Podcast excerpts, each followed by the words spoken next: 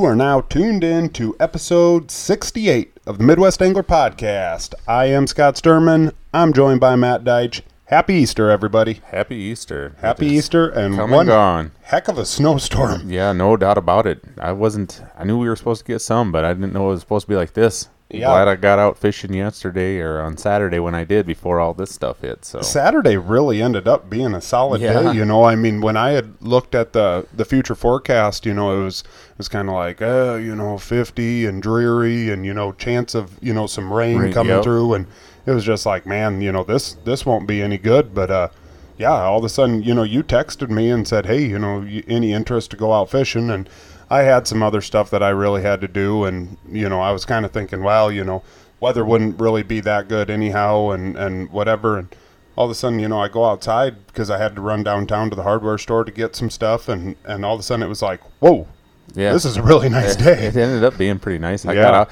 when I first got out there. It was kind of cloudy, but yeah, it was. It definitely turned out nice. Like Doug Burn, I talked to Doug out on the water, and like he said, they sure missed on the forecast today. And I was like, yeah, I'm glad they did. Yep, yep. We'll take it any way we can get it. But uh, yeah, we'll talk about that later in the show. Uh, Matt had a pretty pretty solid day. Caught a lot of different species of fish, and uh, we'll talk about that. But before that, uh, we're going to get over to Johnnie Candle. Uh, he's going to have a lot of really cool uh, walleye stuff uh, up on Devil's Lake, North Dakota. Uh, some tournament stuff. But uh, yeah, we'll get over to him. And we're here today with Johnnie Candle. Johnnie, how you doing? Pretty good, guys. Well, thank you for joining us. Uh, uh, with all of our shows, we uh, always get started with a couple non-fishing related uh, questions, and uh, uh, so I'll get it started off here. Johnnie, are you a coffee drinker? I actually am not, which is which is quite uh, puts me in a minority, I would say, amongst anglers. Uh, every morning when you get in the boat, whether it's a tournament or a guide guide trip, somebody usually opens a thermos full of coffee and asks me if I want some. And I don't know, uh, Coca Cola, Pepsi, RC, something uh, with a little bit of kick, but I'm just not that into that coffee stuff for some reason. I'm right along with you on that one. Yeah, you, Scott, guys- Scott's a coffee guy. yeah. If I don't have coffee, I'll die. what, what's your favorite fast food restaurant, Johnnie? Fast food res- Well, I'm going to make you define fast food because that's not quite uh, as easy of a question as it used to be. Uh, are we talking like grab a bag and run, or somewhere in the middle, or what? What? Help me out a little bit there. Okay, well, I'll say where a waitress or waiter does not come to your table. All right. How about uh, Culver's? on the- Oh, yeah. Now you're speaking Scott's Yeah, language. You, you might not like coffee, but if you're a Culver's guy, you are in good with me. Oh. All right, well, let's get into the fishing. Uh, Johnnie, when did you start fishing? Oh man, uh, the earliest picture I have of myself with a fish that I believe I reeled in was about four years old. Uh, my father uh, was a phenomenal angler and had a passion for fishing that was like no other. His father before him uh, was the same way, and fishing was a way of life around our home. So I came by it honest, uh, and you know what it's like being a, a young man, uh, admiring your father and grandfather, and watching them go fishing together and come home with, you know, back then it was a metal chain stringer or a five gallon pail full of fish, and uh, I just couldn't wait to do it. And and once I got started, I I never looked back. It was it was the obsession. You know, uh, played all the sports, the you know the stick and ball sports like everyone else, but man, as soon as little league was baseball was over for the summer, it was grab a rod and a reel and jump on the bike and pedal somewhere. So yeah, I started out really really young. Where where at did you grow up, Johnnie? So I'm born and raised in Northeast Ohio, a little town called Diamond, Ohio, and if you drove through it too fast and blinked at just the right time, you would have never known you went through it. Uh, literally, a flashing yellow light on one side and a flashing red light on the other. Post office on one corner and a gas station on the other, and that that's that was the town. But it was in the middle of uh, a very rural part of Ohio, similar to some of the places uh, near Iowa. I believe that's where you guys are Yep, headquartered, yep. or Minnesota, somewhere right around there. Very very similar, where there's a farm pond every every mile down the road, and uh, every dirt road seems to end in a lake somewhere. So we did a lot of fishing on the inland waters of Ohio, and then as I got older, my father discovered Lake Erie, and uh, man, that really got him fired up. And thank goodness it did because it pushed him into the charter boat industry. Uh, he got so fired up and hooked on that Lake Erie walleye stuff that he bought a charter boat when I was in high school, and that became my uh, my summer job for high school and college was getting up on the lake and uh, being a dock rat and working for as many charter boat captains as I could. Well, that's awesome. Uh, so, when did you actually start guiding? Well, if you want to call guiding assisting a charter captain, which I kind of do, I was a deckhand, first mate. Uh, I was 17 years old when I first started doing that. Again, worked primarily for my father on his on his charter boat. But once the other captains uh, in the marinas noticed that I was eager and, and not afraid to talk to people and had the skills necessary, not only just to, to catch fish and entertain customers, but I was pretty good with a mop at the end of the day, too, so I could clean up a charter boat pretty quick.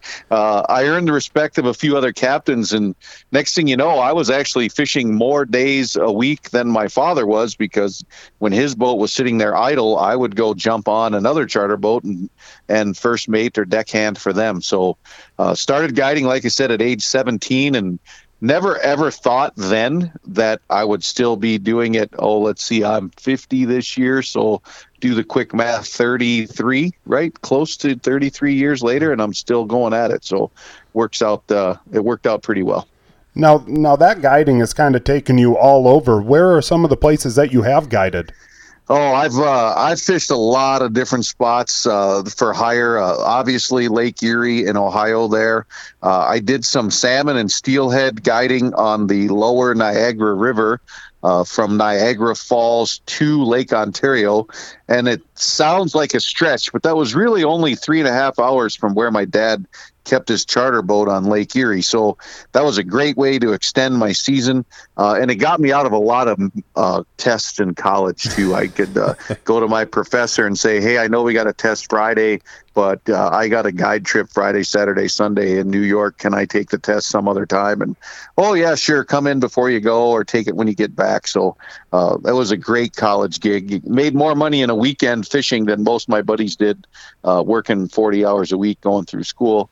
Uh, after I graduated from college, uh, did the Lake Erie thing for a little bit longer then uh, moved to North Dakota. There's a whole long story there that we'd need about a 12 pack of beer if we're going to get into. uh, I'll just say there was a woman involved, and she's not anymore, and we'll just leave it at that. Yeah. But that, that got me to North Dakota. Uh, so started guiding in Bismarck on the Missouri River, where we lived. Uh, and then uh, moved north to Lake Sakakawea for a couple years and guided there. Uh, and then moved from there after the lady left my life or I left hers. That's like I said, it's a 12 pack of beer. We'll have to flip a coin to decide who really left who. But uh, that got me to Devil's Lake uh, North Dakota, where I've been since the year 2000. And and along the way, I've picked up some guide trips. A good friend of mine, Doug Burns, lives down there. You guys had him on the show not too long ago. Yep. Uh, I actually have assisted him a couple times on uh, Iowa Great Lakes. There, uh, I've done some guiding in Minnesota and a couple days in Wisconsin. Uh, some states are pretty liberal about where you actually need a guide license and where you don't. And uh, if I can pick up business when I'm traveling through places uh, or take care of a long term customer that wants to fish a new body of water, I'll do that. So uh, I've guided all over the upper Midwest. And, and again, it's, it's been a riot, it's been a lot of fun. Now, looking back on all the places that you've guided, what would what would you say was the most fun place? Oh, you can't. You that's a no-brainer. Lake Erie is by far the the most incredible freshwater fishery on on the North American continent. There's nowhere else that I know of that you can catch the numbers of fish and the quality of fish and the variety of fish that you can pull out of Lake Erie. Uh, obviously known for its walleye, a uh, lot of them and a lot of big ones. Uh, have a lot of conversations with people, and when you start rattling off uh, the lakes that you can go catch an eight pound fish almost guaranteed. The list is really, really short. And Lake Erie is right at the top of that list. And then you toss in the fact that not only can you almost guarantee an eight pounder every day you're there, but you can almost guarantee a limit every day you're there. That's just the walleye fishing. The smallmouth bass fishing is just as good, if not better, than the walleye fishing. It's got enough uh, salmon and steelhead in the eastern end of the lake to keep those anglers happy, and they grow large. And they're fairly unmolested because it's third or fourth on the list. Uh, the the yellow perch fishing in Lake Erie is right up there with some of the best as well. So you've got diversity, you've got size, uh, you've got quantity. It's yeah, it's my favorite place on earth to go fishing.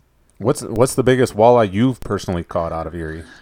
Uh, out of Lake Erie, personally, probably only about 11 pounds, but I've netted them up to 13 for customers there.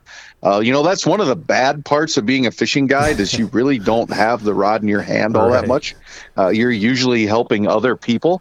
So uh, a lot of phenomenal catches that I, I'd like to consider myself partially responsible for, right? You get the boat to the right spot. Right. You, help the angler make the right presentation. And uh, ultimately, I caught them all because they were in the landing net in my hand. So I guess that, that means I had something to do with getting them in the boat. Yeah, I'd say you get credit. now, Johnnie, how did you uh, eventually end up doing some tournaments? So the tournament, the tournament thing was something I never really thought about until I had gotten out of college. Uh, I was 23 years old sitting around one day and watching some you know tournament stuff on TV and reading the In-Fisherman magazine. And the professional walleye trail had been around for about four years.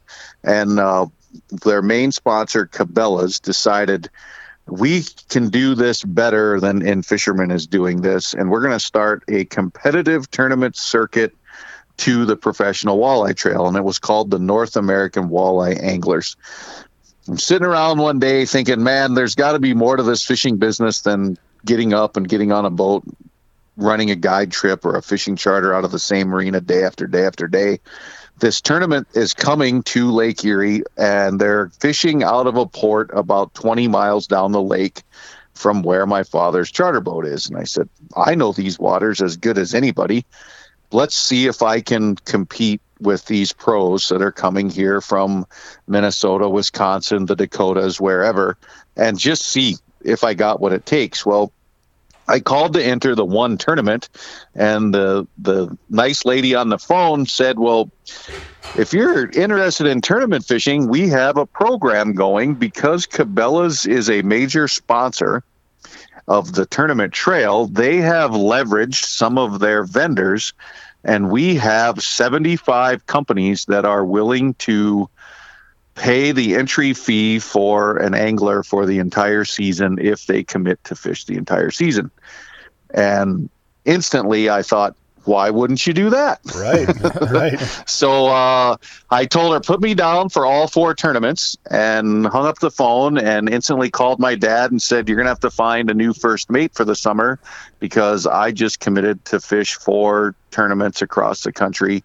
And uh, we took it from there. Uh, obviously, he was shocked because I had never fished at that point in my life uh, outside of the Great Lakes. So he had no clue what I was going to do. I had no clue what I was going to do. And quite honestly, I didn't have a boat to go do it anyways. I had dad's charter boat, and that was not going to trailer from Ohio to Lake Sakakawea very well and fish for walleyes on, in North Dakota. So uh, I scrambled around, bought a boat. Uh, was not a very fancy one. It was a, a Lund SV. I don't know if you're familiar with what a Lund SV is, but yep. they do not even have a flat floor. Nope. They're uh, wooden bench seats.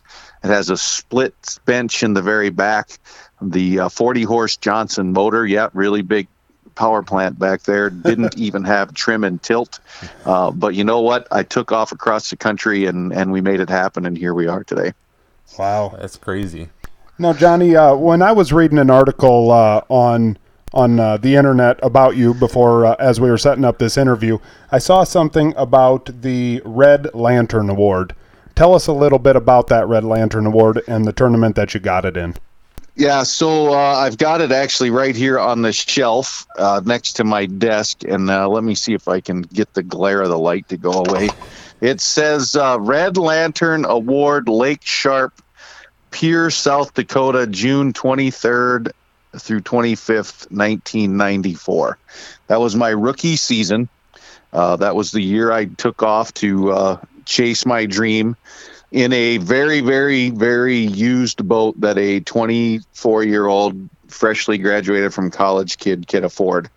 Um, was not the best tournament in the world. I went out uh, the last day of the tournament with $25 in my pocket uh, asking myself, should I buy bait or save this for gas to get home?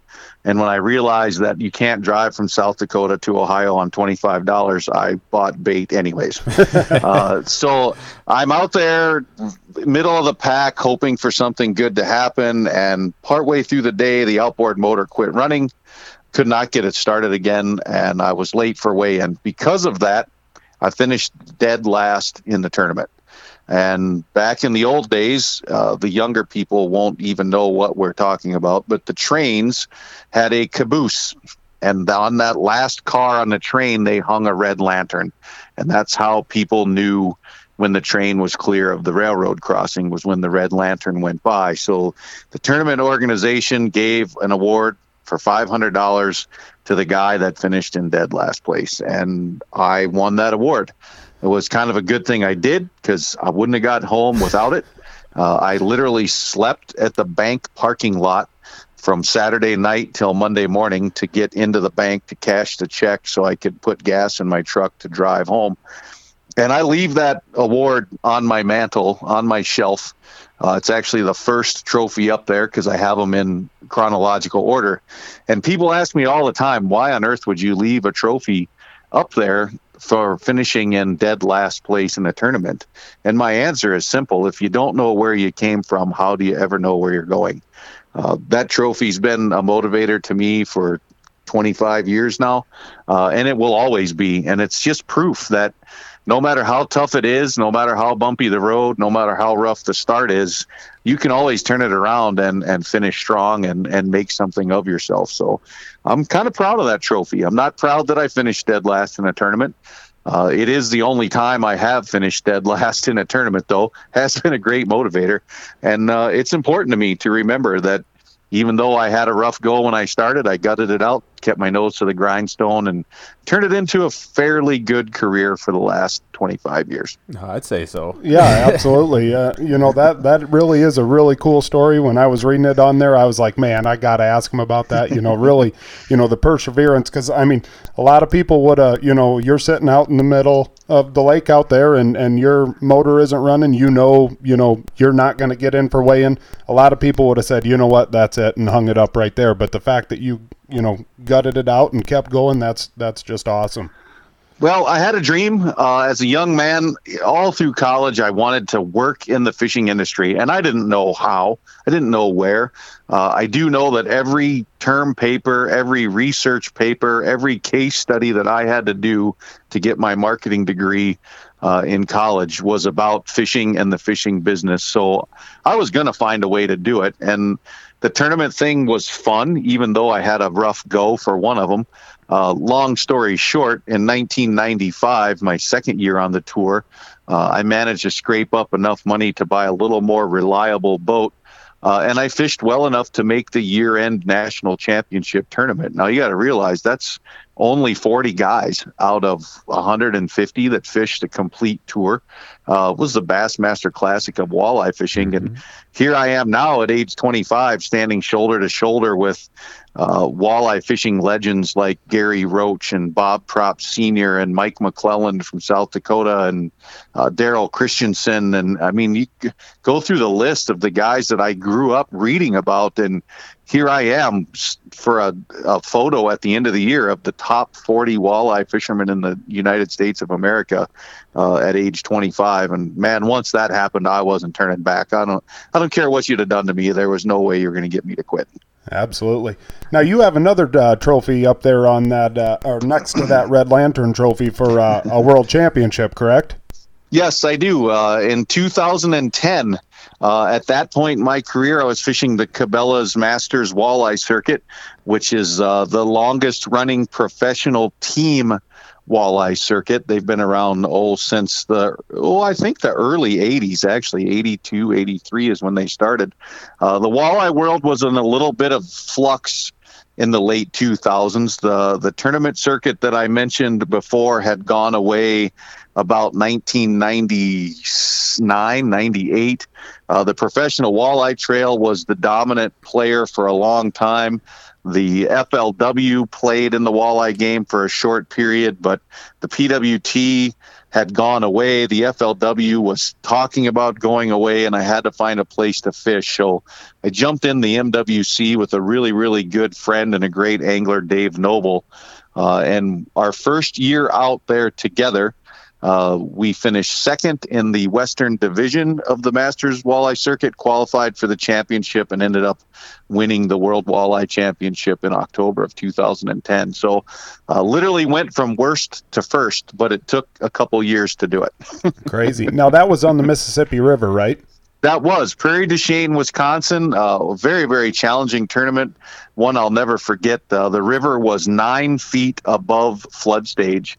Uh, we were actually, when we all got there to start pre fishing, myself included, we were begging them to cancel the tournament because the conditions were just unbearable. Uh, the river dropped maybe a foot and a half before the tournament started, but it wasn't a matter of uh, fishing where you wanted to, it was fishing where you could uh, with a raging river coming down and muddy water, dirty water. Uh, but we found a limit each day, and it was good enough to hang in there to win it when it was all over. And man, what a great feeling that was! Uh, definitely felt like everything for all those years was worth it. I believe that. Now, do you like? Would you prefer a tournament like that where it's like kind of a tougher, like you really got to figure them out, or would you rather just have like a smash fest where everybody's catching them and it's just a matter of who's going to catch the biggest? It depends if I'm the guy that figured them out. Yeah, well, yeah, yeah. uh, no, in, in, all seriousness, uh, the the true competitor in me wants the most level playing field possible for a fishing tournament, and I believe the harder Mother Nature makes the conditions, the the more level the playing field gets. There's so many things outside of the actual on the water fishing that happens at tournaments nowadays, especially in the walleye world, that definitely slant odds one way or the other. Uh, don't really want to take this whole podcast down that road, but uh, when you can eliminate all the off the water stuff and make it about one guy in a boat against another guy in a boat dealing with mother nature and everything she has to throw at you the tougher the conditions the more pure the competition is i, I would say. Now don't get me wrong. When we go to lake erie and you got four planer boards out there and for 80% of the day two of the four have a fish dragging behind your boat who's not having a good time, right? right? uh, th- those are phenomenal tournaments as well. You go to Green Bay and finish in 73rd place, but you still weighed in three eight pounders every day of the tournament. It's, it's kind of hard to feel bad about yourself when you're driving home, even though you didn't get a check. So I, I love catching fish just like everyone else, but for the pure competition, uh, for the for the purity of the sport, man, when when you know you're scratching and clawing for five, six, or seven bites a day, and you can't make a mistake because every boat, every fish has to get in the boat, uh, that's what gets your blood going, man. That's that's what it's all about. Uh, just like playing any other sport, right? Is, is, it fun beating a team in basketball by 62 points? Well, sure it is, because there's your opportunity to score 30 and maybe at the end of the game you get to launch a few three pointers that your coach would normally ye- yell at you for. But I think it feels a lot better in the locker room when you win a game by one point and battled against a, a competitor that's equal to you or maybe even better to you and you bested them for that day. So that's kind of how I would draw a comparison. Oh yeah, where do you where do you, in your opinion, see the tournament, the walleye tournament fishing going in the next few years? Well, until the last couple of weeks, I was kind of looking at the professional walleye game with some doom and gloom. Uh, I, have wanted to see changes for years, and we haven't. Uh, you've seen them in other tournament aspects, uh, the bass fishing tournaments, especially with this live viewing and, and live catch and release, and every fish counts and all that kind of thing. And we haven't seen that in the walleye world. Just the last couple of months, uh, an organization out of Wisconsin, they're called Head to Head Fishing. And I'm going to go on the record with your show saying keep an eye on this thing because right. it's pretty cool. I don't know if you guys have followed it much yet or not. They're actually fishing this week while we're talking right now uh, on the the oh what's the river there the Fox River that flows into Green Bay, and they're bracketed competitions, so you're really only fishing against one person right. at a time. It's all live. They have cameras in every boat. Every fish they catch over two pounds counts. It's live release, so there's no damage to the resource. And man, it's really, really fun watching a guy that's 15 or 18 pounds behind his competitor with 45 minutes to go. And the next thing you know, the guy is ahead of him. Right. And you can watch the one angler's confidence build and the other angler just crumble. Uh, because the other guy is catching them. You get to see what they're using. You get to see the colors, how they're casting it, how they're working the baits guys, we've never seen that in walleye tournament fishing before. Yeah, there's a TV show that comes out what four months, five months after the fact, uh, and it's all edited and patched together, so you only see what the television show producer wants you to see. This stuff, man, they're live, every boat live all day long, watching these guys fish, watching them do it right, watching them make mistakes, and what a better way to learn than watching a guy under pressure try to catch fish to win a couple thousand bucks. I think it's exciting. Yeah. I'm I'm jacked up for it. Now, yeah, I saw it. Now, uh, is that something that uh, you go on a whole entire tour, or is that if they come to your city, you can hop in if you want to?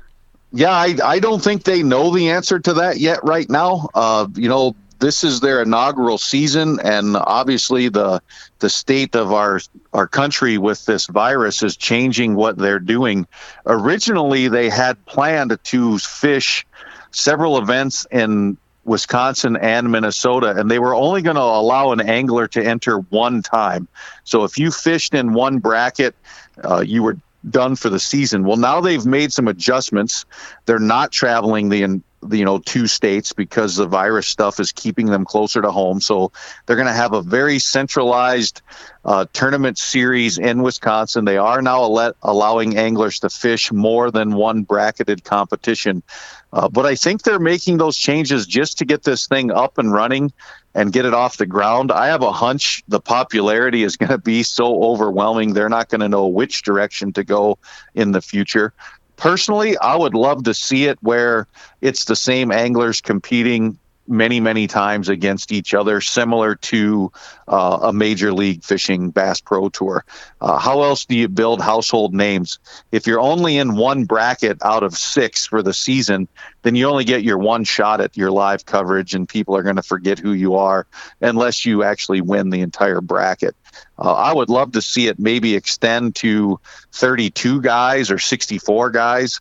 Uh, maybe make the bracket competition's a little shorter, do two or three rounds in a day because you could do that, uh, and let the same guys fish against each other or gals for that matter over and over and over, so we can start creating followings for the anglers. Mm-hmm. Uh, I think that's what's made bass fishing so so exciting for people, uh, similar to to NASCAR. Right, you follow the same angler week after week after week and and you have fantasy leagues and you have bracket competitions and you know my guy's going to beat your guy and and all that stuff it, the walleye game has needed that for years and thank goodness these guys from Wisconsin uh, put their heads together and, and took a gigantic step and tried to put something together.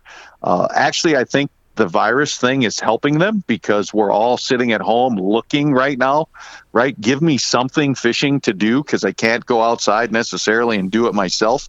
And uh, man, they're they're blowing it up. They're killing it right now. It's awesome. Is that something that uh, Johnnie Candle could uh, see himself doing uh, oh, in ab- the future? Absolutely, absolutely. Guys, let's be honest. The two of you get in a boat together. You tell me that you've ever said that Scott's going to catch more than me today? Oh right? no, I've I never mean, said that. exactly. when you when you're going one on one, right? Just imagine that the completely different mindset when you get in the boat and say, "I only have to beat one guy today. I only have to beat one guy today." Yeah. That's a completely different mindset than saying, "I got to beat 149 guys today." I would love to go out there and just roll the dice one on one over and over and over. Uh, like I said, every day I guide, you're always got a little side bet with your guide buddies or one of your friends that's not guiding. Who's going to catch more today? Who's going to catch the biggest? That's just another day in the life of a fishing guide right? So i i can't wait uh, for them to come closer to me or open this up nationally and and give me a chance to get in it. Obviously it's just as easy to get beat by the other guy as it is to beat him but i'd love the opportunity to go out there and just say i only got to beat one guy that would be a lot of fun yeah, well, I was looking over your uh, tournament record on your uh, website, and uh, if they make their way up to Devil's Lake, North Dakota, I think my money will be on you.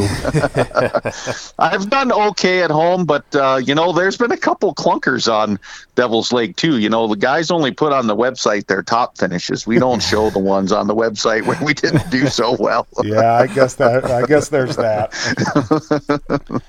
now, uh, Johnnie, before uh, we started recording tonight, we were kind of talking to you, and you said that uh, here in the next week or so, you expect uh, most of the ice to be off of Devil's Lake, and uh, you'll be heading out on a boat. What are a couple tips or techniques? Uh, well, what kind of techniques are you going to be uh, implementing uh, once that ice is off that lake?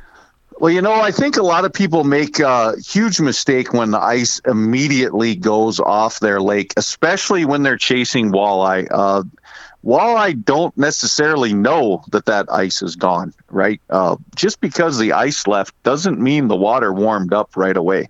And what I see here uh, in North Dakota a lot, as soon as that's ice gone, everybody wants to go straight to the bank in four and five feet of water and start casting fast moving lures to catch walleye. Well, the day after the ice is gone, that surface temperature is not a whole lot higher than it was the day the ice was there uh, those fish don't just crash the bank because the ice goes out. So, what I like to do when I first get out on the lake is I check those last couple spots that you probably ice fished on, right? The the deeper areas closer to the spawning grounds, right? So the fish might be moving towards spawning. They're thinking about it but they're still going to be out there in that 18, 20, 24, maybe even 30 feet of water.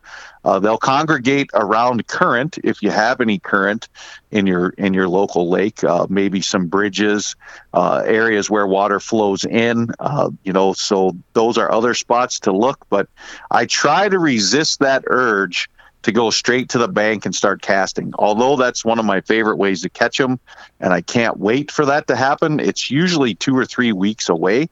It doesn't happen right when the ice goes out. Yeah, that's that's really interesting. But yeah, I guess I never really thought about it like that. Like you know, the walleyes aren't sitting there like, uh, I think two more days and that ice is go. Oh, let's head to the bank. right, right. Now, some some other fish are that way, right? Uh, smallmouth bass. Uh, the couple days after the ice go out, man, you find a nice shallow rock pile and go throw some blade baits or suspending jerk baits up in six or eight feet of water, and you're going to hammer a smallmouth bass. But man, walleyes and smallmouth aren't the same. Even largemouth bass, right? They don't right. crash the bank until oh, in the northern part of the country, usually May before mm. you're fishing really shallow for those fish. So you got to realize that. Uh, their their biology tells them where they're supposed to be and when. It's not our biology. It's not what we want them to do. It's what their instincts tell them to do. So uh, again just try to avoid being that excited. Uh, i'm not going to say you're never going to catch a fish up there shallow. You get a nice sunny warm day no wind right after the ice goes off. Yeah there'll be a couple fish move up there to get warm but for the most part pretend you're still ice fishing for that first week or so after the ice goes out, and you'll catch quite a bit more fish. What's what's the temperature that you look for when you know that, or, or is there a temperature that you look for uh, that'll kind of tell you, hey, I think the walleyes are going to start moving shallow? Uh, well, they're going to move to spawn, and that's going to be in the 40s, somewhere in the mid 40s. Now, they don't always spawn shallow, and again, that all depends where you're at. Uh, and then once they move up there to spawn, uh, the females tend to back off the spawning areas relatively quickly. They move a little bit deeper, and then the males stick around. Uh, I guess they're just like any other male, right? They're always trying to get that one last girlfriend oh, yeah. before yeah. the party's over. So That's they stick Matt. around. they stick around way too long, uh, so you can catch them shallow on the spawning grounds for a while. Here in Devil's Lake, the magic number for me is 50 degrees. And when it gets to 55 and squeezing up there closer to 60, I'm getting really, really excited. That might sound relatively warm, but it's not. Uh, by the midsummer, we're at 77, 78 degrees for surface temperature here. Uh, but boy, the, that magic number seems to be 50. And then anything above 50 I can find, I'm even more excited. The month of May, the later half of May, I fish more with my temperature gauge at home here on Devil's Lake than I do with my depth finder. I might check five or six different bays or shorelines and maybe go back to the very first one because all I'm looking for is where is the warmest water because the warmest water is going to have the most active shallow fish. Uh, so I, I, might drive around for a half hour, 45 minutes, even on a guide day. Uh, when the wind changes, the warm water moves. We have some current here that pushes warm water around. It's not always in the same place two days in a row. Yeah, very interesting. Yeah. Uh, what what kind of uh, setup are you uh, using once you do know uh, that they are moved up into the shallow water with the warmer water? Yeah, so uh, as a guide, you have the uh, luxury of having a couple different rods in your boat, so you don't have to all fish the same way. Say if I have three people in the boat, I'll have at least one throwing some kind of swim bait, soft plastic on a lead head jig, usually quarter ounce probably something in the three, three and a half, four inch range. Not not a small bait by any means, but nothing overly giant. Probably have someone else throwing some kind of crankbait, and then uh, who knows what the third guy will throw? I'll find something, mix it up in the in between, uh, maybe a blade bait, maybe some some kind of uh, lipless rattling crankbait that a guy can fish either with a straight retrieve or a semi jigging motion. But I like to give them a bunch of different looks. And it usually doesn't take long before you know what they prefer. If a guy casting a, say, a shallow flicker shad or a shallow Shad Rap catches three fish in a row, and the guy with the soft plastic doesn't get a sniff, then we're going to switch to a crankbait. Uh, other days, the the soft plastic might come in first. And a lot of days, the days that you dream of, it doesn't really matter what you throw up there because those shallow fish are hungry and they bite just about anything. But let's face it, those days don't come along near enough when you're out there fishing. Yeah, yeah that's about right. Are, are you a braid, a mono, or a fluoro guy, or it all depends on the situation? Uh, both.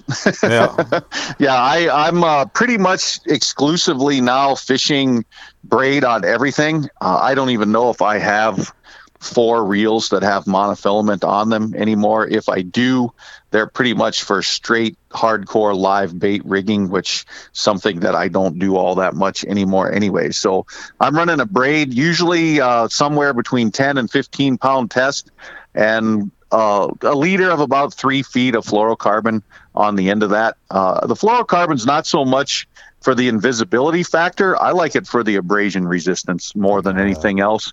A lot of northern pike here in Devil's Lake, so I can put a 20 pound fluorocarbon leader on, still fish that quarter ounce jig on the braid, feel everything it does, not get bit off all the time.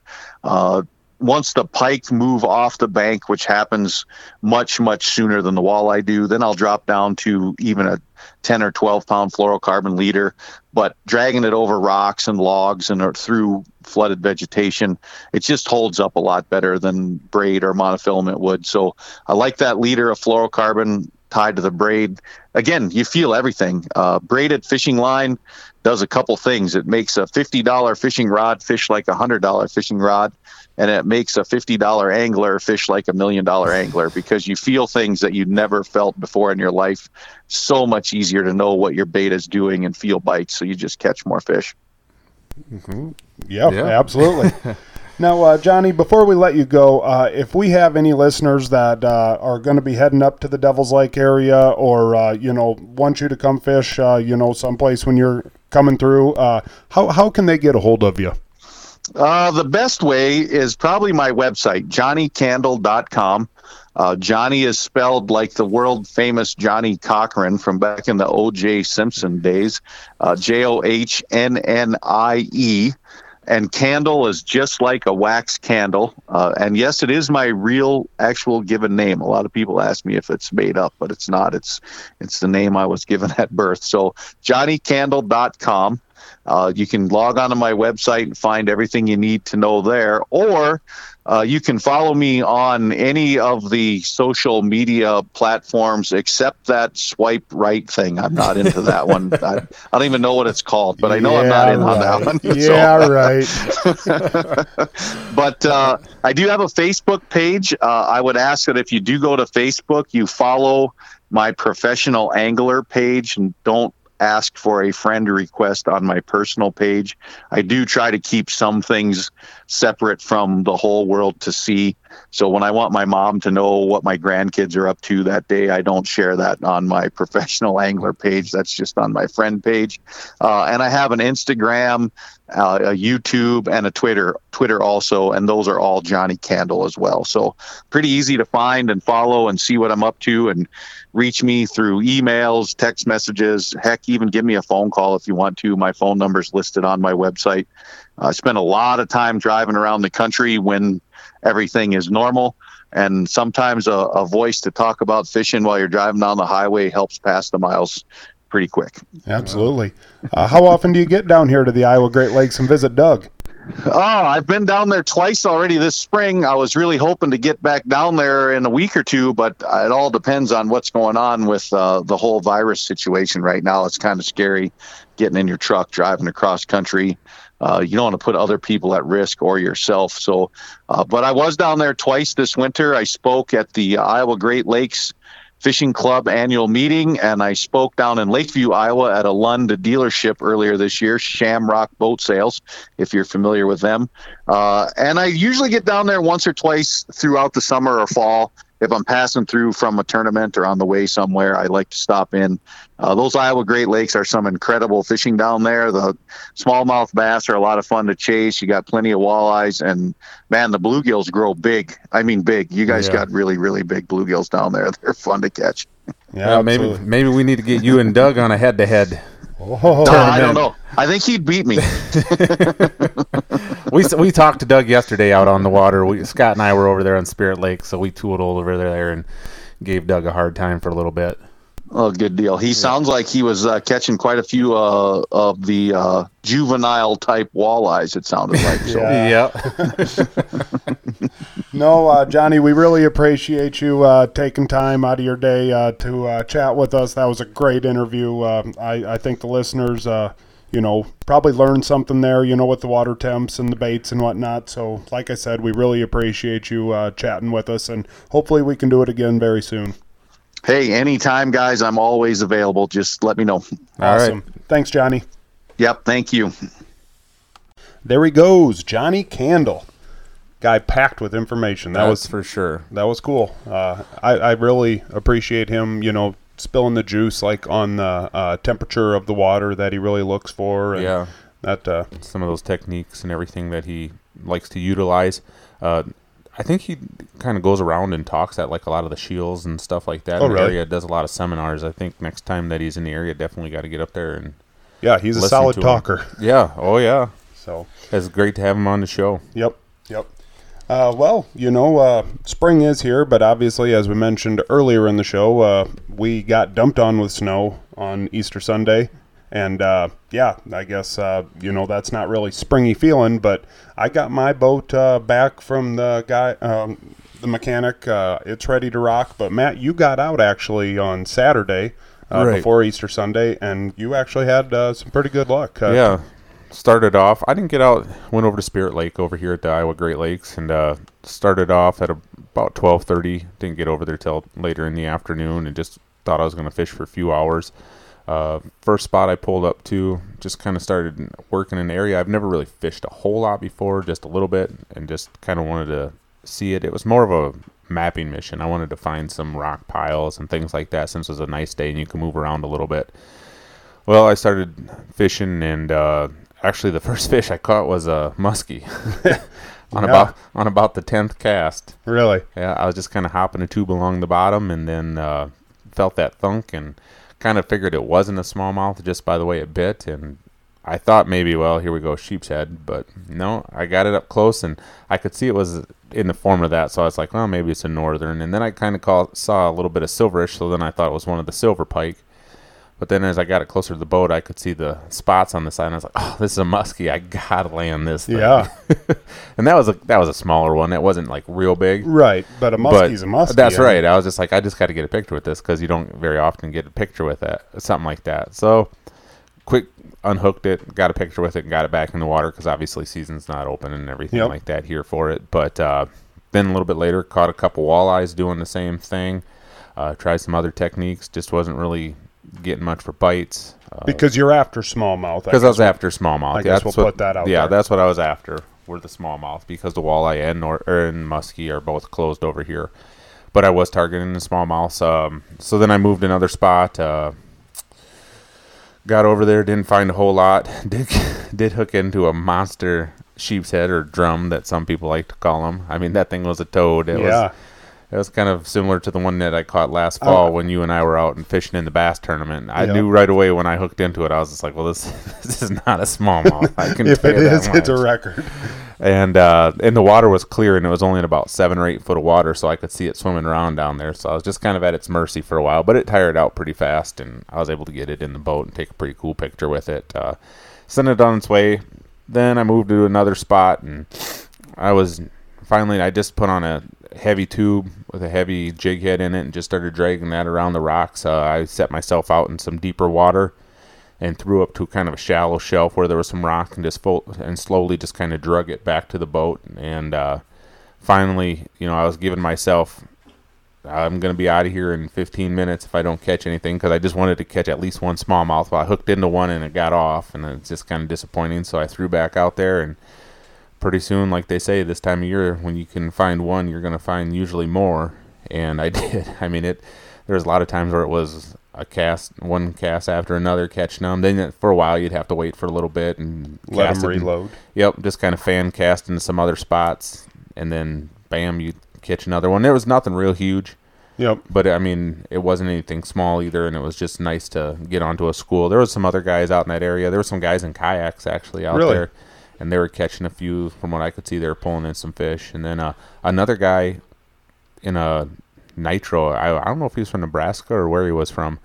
Uh, he was kind of fishing close to me, and I was kind of like, hey, you know, he was casting all around, and I didn't see him catching anything. And I was like, hey, they're loaded up in here if you want to pull up here. But he was like, nah, he just kept fishing kind of up on the rock structures a little bit. And Well, no one ever said anyone from Nebraska was very smart. I just thought I'd be nice. No, but- I'm just And he was, and he was just like, ah, no, that's all right. I was like, well, I'm leaving pretty soon because you know it was getting about that time where I need to Yep. get, get the boat loaded up and get going back home. But he just kind of hung out. But as soon as I took off, that old kayaker, he was pedaling as fast as he could to get over to right where I was. So, Really? yeah, it was kind of funny. nice. But you actually caught two muskies. I did catch two muskies. That's right. Um, right before the first spot, just a little bit, a little ways from where I caught that other one. When I, I finally tied on a heavy tube there too, and I started dragging it, and like one of the first, the first cast actually with the heavy tube dragging it, I hooked into it, and when I got it closer to the boat, I was like, "Oh, that's a that's that was actually a little bit bigger muskie Really? from the other one." And uh, I only got I got two pictures with it, but the one was kind of blurry, so I only posted the one that looked halfway decent. But they were pretty they were a pretty fish, pretty cool spotted muskies like they get around here, so that was Yeah. pretty neat. Yeah, well, you can't beat that. Uh, any day you can catch two muskies, whether you're Yep. targeting them or not, is is pretty solid. And it didn't take me ten thousand casts. yeah, yeah, a couple walleyes in there and, and some smallmouth, sheephead. Like, yeah, it ended up. I mean, I ended up catching fish, and it ended up being a pretty productive day. I mean, if I was fishing a tournament, would I have thought it was a successful day? Probably not. But just out there fun fishing like that, and just getting it in before the snowstorm, definitely. But if you were fishing a tournament, you probably would have fished it a little bit different, also. Right. You know, yeah. yeah. For sure. So, well, uh, I don't know. But no, You got anything else? no, it's like I said. Hopefully now this weather gets out of here. It's supposed to be kind of 30 for the next few days, and then the way Yeah. it looks is like the weekend's supposed to be in the 60s, and there from there on out it's supposed to be pretty nice. Right. Ten day forecast is looking pretty solid. Uh, yeah. Hopefully, get Hopefully. that snow out of here. We need the rivers here, they're the smallies here in town to start going. And Right. if we get some of that 60 degree weather here in later part of April, Yep. that's, they'll start going. Right. I have heard of one or two being caught. Uh, our buddy Tanner got down there and caught a walleye walleye, the saw other that. Pretty nice walleye. Um, yeah, I don't know. I think the walleyes are going over on the Sioux River, and of course, walleyes are going everywhere else that you know the water is open and you're Right. able to target them. The, I think the bite's going pretty good, but yeah, here here uh, over at Okoboji we can't do it. Minnesota obviously you can't do it, but South Dakota you can. But don't go over there because they're gonna complain about your license plates in the parking lot. So You're trying to stir up, and cause some drama here. I just think it's horse shit. I'm, Yeah. I'm not gonna lie to you. If, Yeah, if you've got you know, I, It I- just, just doesn't. It even- just seems like when you go onto these online forum, forums on like Facebook or somewhere else like that online, and it doesn't seem like there's any other states that are ever complaining about non-residents like you know some of the South Dakota people do. I, I just don't. And it's it. not all the South Dakota No. people. There's a lot of them that are. A lot of our friends don't care that we come over there and fish. It always seems like it's the bad eggs that get online and sit there and whine and moan about the non-residents. And that was that's been going on long before all of this stuff that's going on in the world right now. I mean it. It's been going on for years. It just seems like they have a hatred for non-resident anglers. But I mean, you know, we've been over at Spirit Lake already this year. We've seen South Dakota license plates Ton in of the parking Minnesota lot. people. Ton of Minnesota. We see Nebraska. Right. I mean, guys, like, I mean, We're we're we're, if- happy we're happy to see other bass fishermen. We're Right. like, dude, he, that dude's fishing bass. He has a bass boat. That's awesome. We're not like, go back to your state, leave our fish alone. But I mean, if you're paying for a, if you're paying a for a license, you're up here. You're gonna spend money in the stores. You're gonna spend money at the, you know, the bait shops, the gas stations, you know, whatever. I I get this whole COVID nineteen deal, whatever, you know. But these people aren't going around and and you know touching every doorknob that they can. Right. They're they're driving to the ramps. They're going in the water. The bathrooms aren't open at the ramps. I mean, uh, you know, they're not. Guys, this. Yeah. I mean, We gotta. I mean, we gotta start looking out for each other during all this stuff. No matter what state you're from. Out there in Michigan, did you see that that they can't use motorized boats anymore? well, there's a lot of states like I mean, out in Washington and Idaho, Well, right, you can't Oregon, at all. I mean, you can't fish. Period. Right. And I tell you what, that's what's going to happen when all these people are online bitching about Right. You know, complaining like that and stuff like that. So they're gonna just say, you know what? yep, We're just gonna shut it down for Yep. everybody. And then you can blame it on the out-of-staters again. Right. It's But- our fault that we're coming in there. And I just think I think one of the big reasons why it is that way over there is, you know, they are one of the only states that's open for walleye fishing. You know, Right. Minnesota you can't walleye fish until the second weekend of May. So a lot of those people are just like they just take advantage of it to go over there and fish. They buy their license, they go over there and fish like ev- they have the right to do. Just like the South Dakota people, if they want to come over to Minnesota or come over to Iowa once it opens up, they have the right to do that. I Right. just don't. I just don't see why they get so butthurt about it. Right. And, and like I said, it's not all. It's just there. It always seems like a few of them ruin it for everybody. And uh, Oh, I mean, you know, I'm on the Minnesota pages too. They'll complain about, you know, the Iowa people. You know, all, all the different states complain about everybody. It really, more than anything, it does seem like the South Dakota pages hate the Minnesota people right, it does. It's like us Iowa people are just kind of sneaking in there, like, yeah, Yeah. the heck with the Minnesota people, yeah, yell at them, yeah, boo. And they're then the South Dakota like, yeah, yeah, what they say, yeah, where you from? yep. No, well, Eastern part of the state? Yep, yep, over there in the eastern part. Yeah, well, you know, I mean, the crazy thing is, I mean, we are closer to almost every lake, or I, I shouldn't say almost every lake. We're closer to a whole lot more lakes in South Dakota than we are to even any real lake. Right. You know, here in Iowa, we've got in to drive- Minnesota. I mean, Right. uh, South Dakota is actually one of our closer destinations for us to be able to go and fish on. Right. Normally. But So yeah, it's just you know, everybody Yeah. needs to relax, and we all need to look out for each other right now before they say, you know what, we're like you said, we're just gonna no, we're gonna shut it down, and nobody can go out there and fish. right, I mean, it's one thing if you if the state wants to shut it down, but as long as the people are, you know, obeying the law, you know, Right. traveling over there, I mean, yeah, you can you can complain all you want on Facebook, but that ain't going to change anything. So, well, whatever. I guess uh, since we probably lost all of our let us know. You guys, let us know what you feel about that. I don't know if I want anyone to let us No, know. it's, if they don't like it, that I mean, everybody's word. Like Yeah. we've always said before, we're open to everybody's opinion. Change your mind on it. Why do you think that the non-residents should be allowed to come in there and catch your fish? Right. Yeah. Well, message us.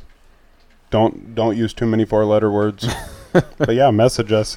Direct them to Matt. Message Matt. That's right. Alrighty. Well, that's it. That is episode God, 68. 68. I've got 68 written down here, but I don't think that the is it. It's 68. I don't even remember doing episode 60. it's 68, man. It is. You're starting to lose it a little bit I here. I've lost it a long time ago. you got all fired up about that non-resident resident stuff, and Oh, I wasn't that fired up. here we go. Hold on, I'm pulling it up on my phone. I don't. Know. It is actually- 68. It is. 68. 67 was Mason. 66 was Rich. All right. 68. We're out of here. Later.